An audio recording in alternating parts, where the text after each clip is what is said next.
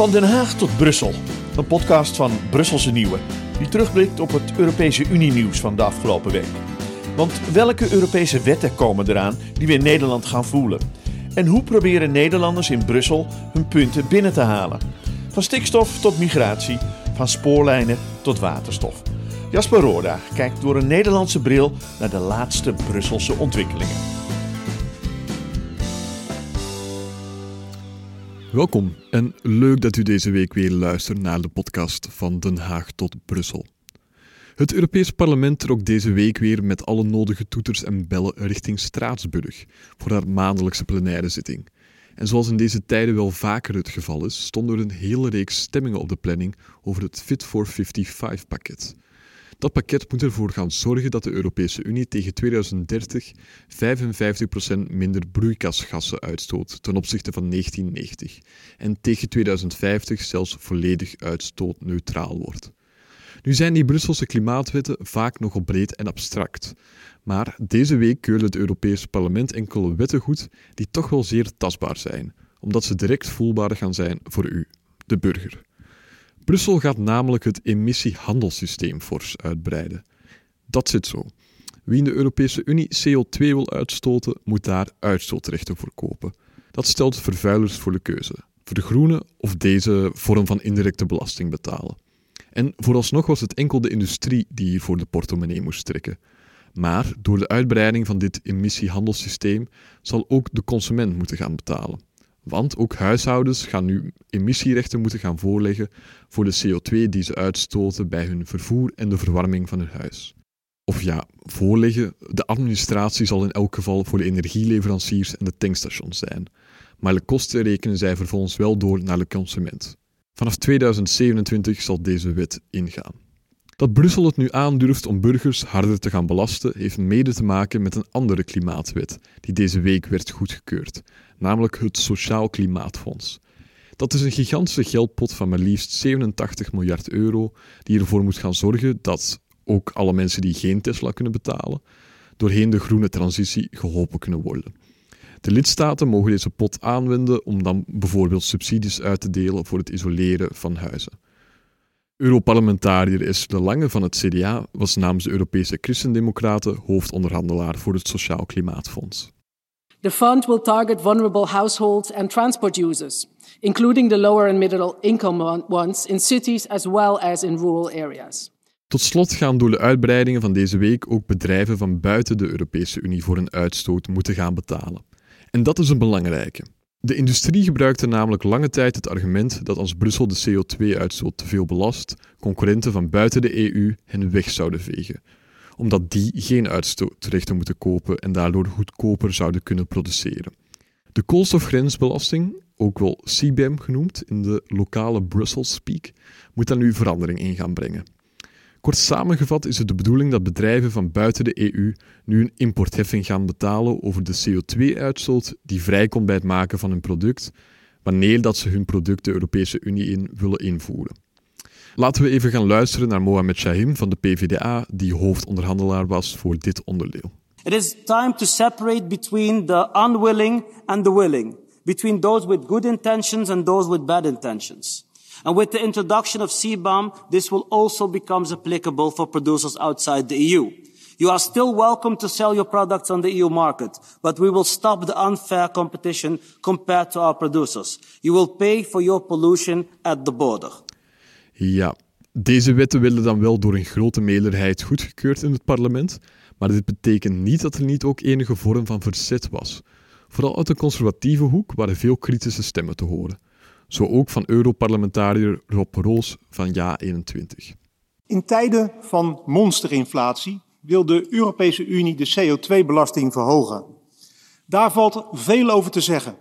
Bijvoorbeeld over het feit dat dit armlastige burgers zal raken. Of over het onmeetbaar kleine effect dat dit heeft op het klimaat.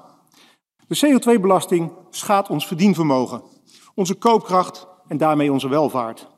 Nu kon Mohamed Shame het wel niet laten op het einde van het debat in Straatsburg om toch nog eens uit te halen naar alle kritiekasters. Voorzitter, ja, er zijn gewoon een aantal lieden die kampioen kont tegen de krip gooien zijn. Ik weet niet of dit goed vertaald wordt door de, door de vertalers, maar ik denk dat de meeste mensen in Nederland wel zullen begrijpen wat ik bedoel. En dan, in de Eerste Kamer was het deze week tijd voor de Europese beschouwingen. En Yves Lacroix van Brusselse Nieuwe is daar ingedoken. Yves, um, die Europese beschouwingen in de Eerste Kamer, wat moeten we ons daar nu juist bij voorstellen? Ja, bij die Europese beschouwingen wordt eigenlijk door de Eerste Kamer even, uh, even uh, een blik geworpen op Europa. Wat speelt er nu? Wat is belangrijk? Wat is goed gegaan? Wat is slecht gegaan? En dat doet, uh, doet de Eerste Kamer eigenlijk sinds 1996, één keer per jaar. Um, en um, nou, voorheen waren dat alleen Eerste Kamerleden en daar worden, wordt sinds een paar jaar ook de regering bij, bij betrokken. Ja, ik had al vernomen dat onze minister van Buitenlandse Zaken, Wopke Hoekstra, die ook verantwoordelijk is voor Europese zaken, daar ook aanwezig was in de Eerste Kamer. Kwam hij nog voor iets belangrijks pleiten? Nou, hij heeft, het, uh, hij heeft het onder andere gehad over uh, het vetorecht in de Europese Unie. Hè, en dan vooral in de Europese Raad, waar alle lidstaten eigenlijk beslissingen nemen. En het vetorecht betekent eigenlijk dat, je, dat iedereen het met elkaar eens moet zijn. Want als één iemand het niet eens is, dan gebruikt hij zijn veto en dan gaat het hele plan niet door. En Hoekstra wil af van dat vetorecht op bepaalde beleidsgebieden. Um, dus er zijn bijvoorbeeld al een aantal beleidsgebieden waar dat, uh, waar dat uh, al niet meer is, waar gewoon een meerderheid een beslissing kan nemen. Um, maar niet op het gebied van sancties en mensenrechten. En Hoekstra, hem is opgevallen, hij is er ook blij mee, zegt hij, dat toen er gepraat werd over sancties op Rusland vanwege de invasie van Oekraïne, iedereen redelijk eensgezind was. Hè? Maar er was, had maar één land hoeven zijn dat gezegd had, nou, ik ga niet akkoord met die sancties. En dan was het niet doorgaan. Dan hadden alle andere landen daaromheen moeten gaan werken of hadden ze moeten gaan onderhandelen met dat ene land. Um, dus eigenlijk zegt Hoekstra nou, bij dit soort belangrijke zaken, als we het hebben over de bescherming van mensenrechten of over sancties op, uh, op een land, um, dan moeten we af van het veto, we moeten gewoon beslissingen maken uh, met een meerderheid. En concreet, hoe zou dat dan in zijn werk gaan als uh, dat, dat vetorecht willen afschaffen?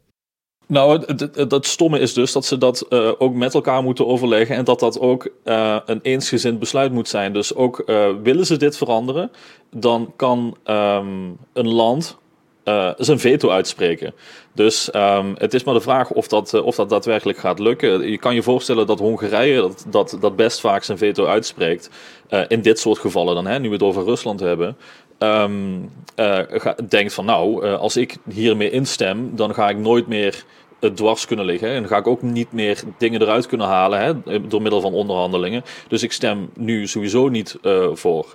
Uh, en ze hebben een voorstem nodig van alle lidstaten wil het vetorecht uh, verdwijnen. Ja, ik, ik hoor het al. Hier is het laatste woord nog niet over gezegd. Dankjewel, Yves. Garnaalvissers. Het lijkt alsof zij na de boeren het volgende doelwit van Brussel kunnen worden. En daar zit Eurocommissaris voor Milieu en Oceanen, Sinkevicius, voor iets tussen. Die kent u misschien nog wel van zijn stikstofbrief die hij naar Nederland stuurde, die licht gezegd niet helemaal lekker was gevallen in het land. De Eurocommissaris presenteerde namelijk in februari zijn plan om de Europese visserij fors duurzamer te gaan maken. En daarvoor stelt hij onder meer voor om het aantal beschermde gebieden uh, sterk uit te breiden tot 30% van alle Europese zeeën en wil hij dat vissersboten afstappen van fossiele brandstoffen. Maar het gevoeligste onderdeel van het pakket is een verbod op bodemberoering tegen 2030. Dat zijn visserijmethoden waarbij de bodem geraakt wordt met bijvoorbeeld sleepnetten. En daardoor zou dus onder meer de garnaalvisserij in de praktijk zo goed als onmogelijk worden tegengedaan. Nu gaan de Europese landbouwministers het volgende week in Luxemburg hebben over onder andere dit voorstel om de visserij duurzamer te maken en daarom kwam onze eigen landbouwminister Piet Adema naar de Tweede Kamer om in debat te gaan. En daar was nogal wat kritiek te horen op het commissievoorstel. Bijvoorbeeld van VVD-Kamerlid Peter Valstar. Als je als visserman dacht alles we over je heen gestort te hebben gekregen de afgelopen tijd, dan heeft de Europese Commissie altijd weer een nieuwe verrassing in petto. En dit keer is dit het verbod op alle bodembroerende visserij. We hebben inmiddels allemaal kennis kunnen nemen van het gepresenteerde pakket voor duurzame visserij. En we hopen maar dat het in het specifieke geval bij een vlaag van verstandsverbijstering blijft. Nu zag Frank Wassenberg van de Partij van de Dieren meteen wat zwakke plekken in dat pleidooi.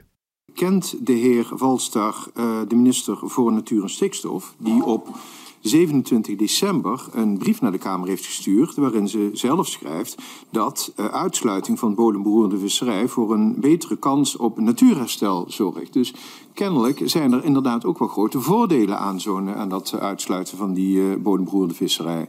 Toch krijgt dit nieuwe commissievoorstel van ons eigen kabinet nu ook een duidelijke onvoldoende, vertelt landbouwminister Piet Adema.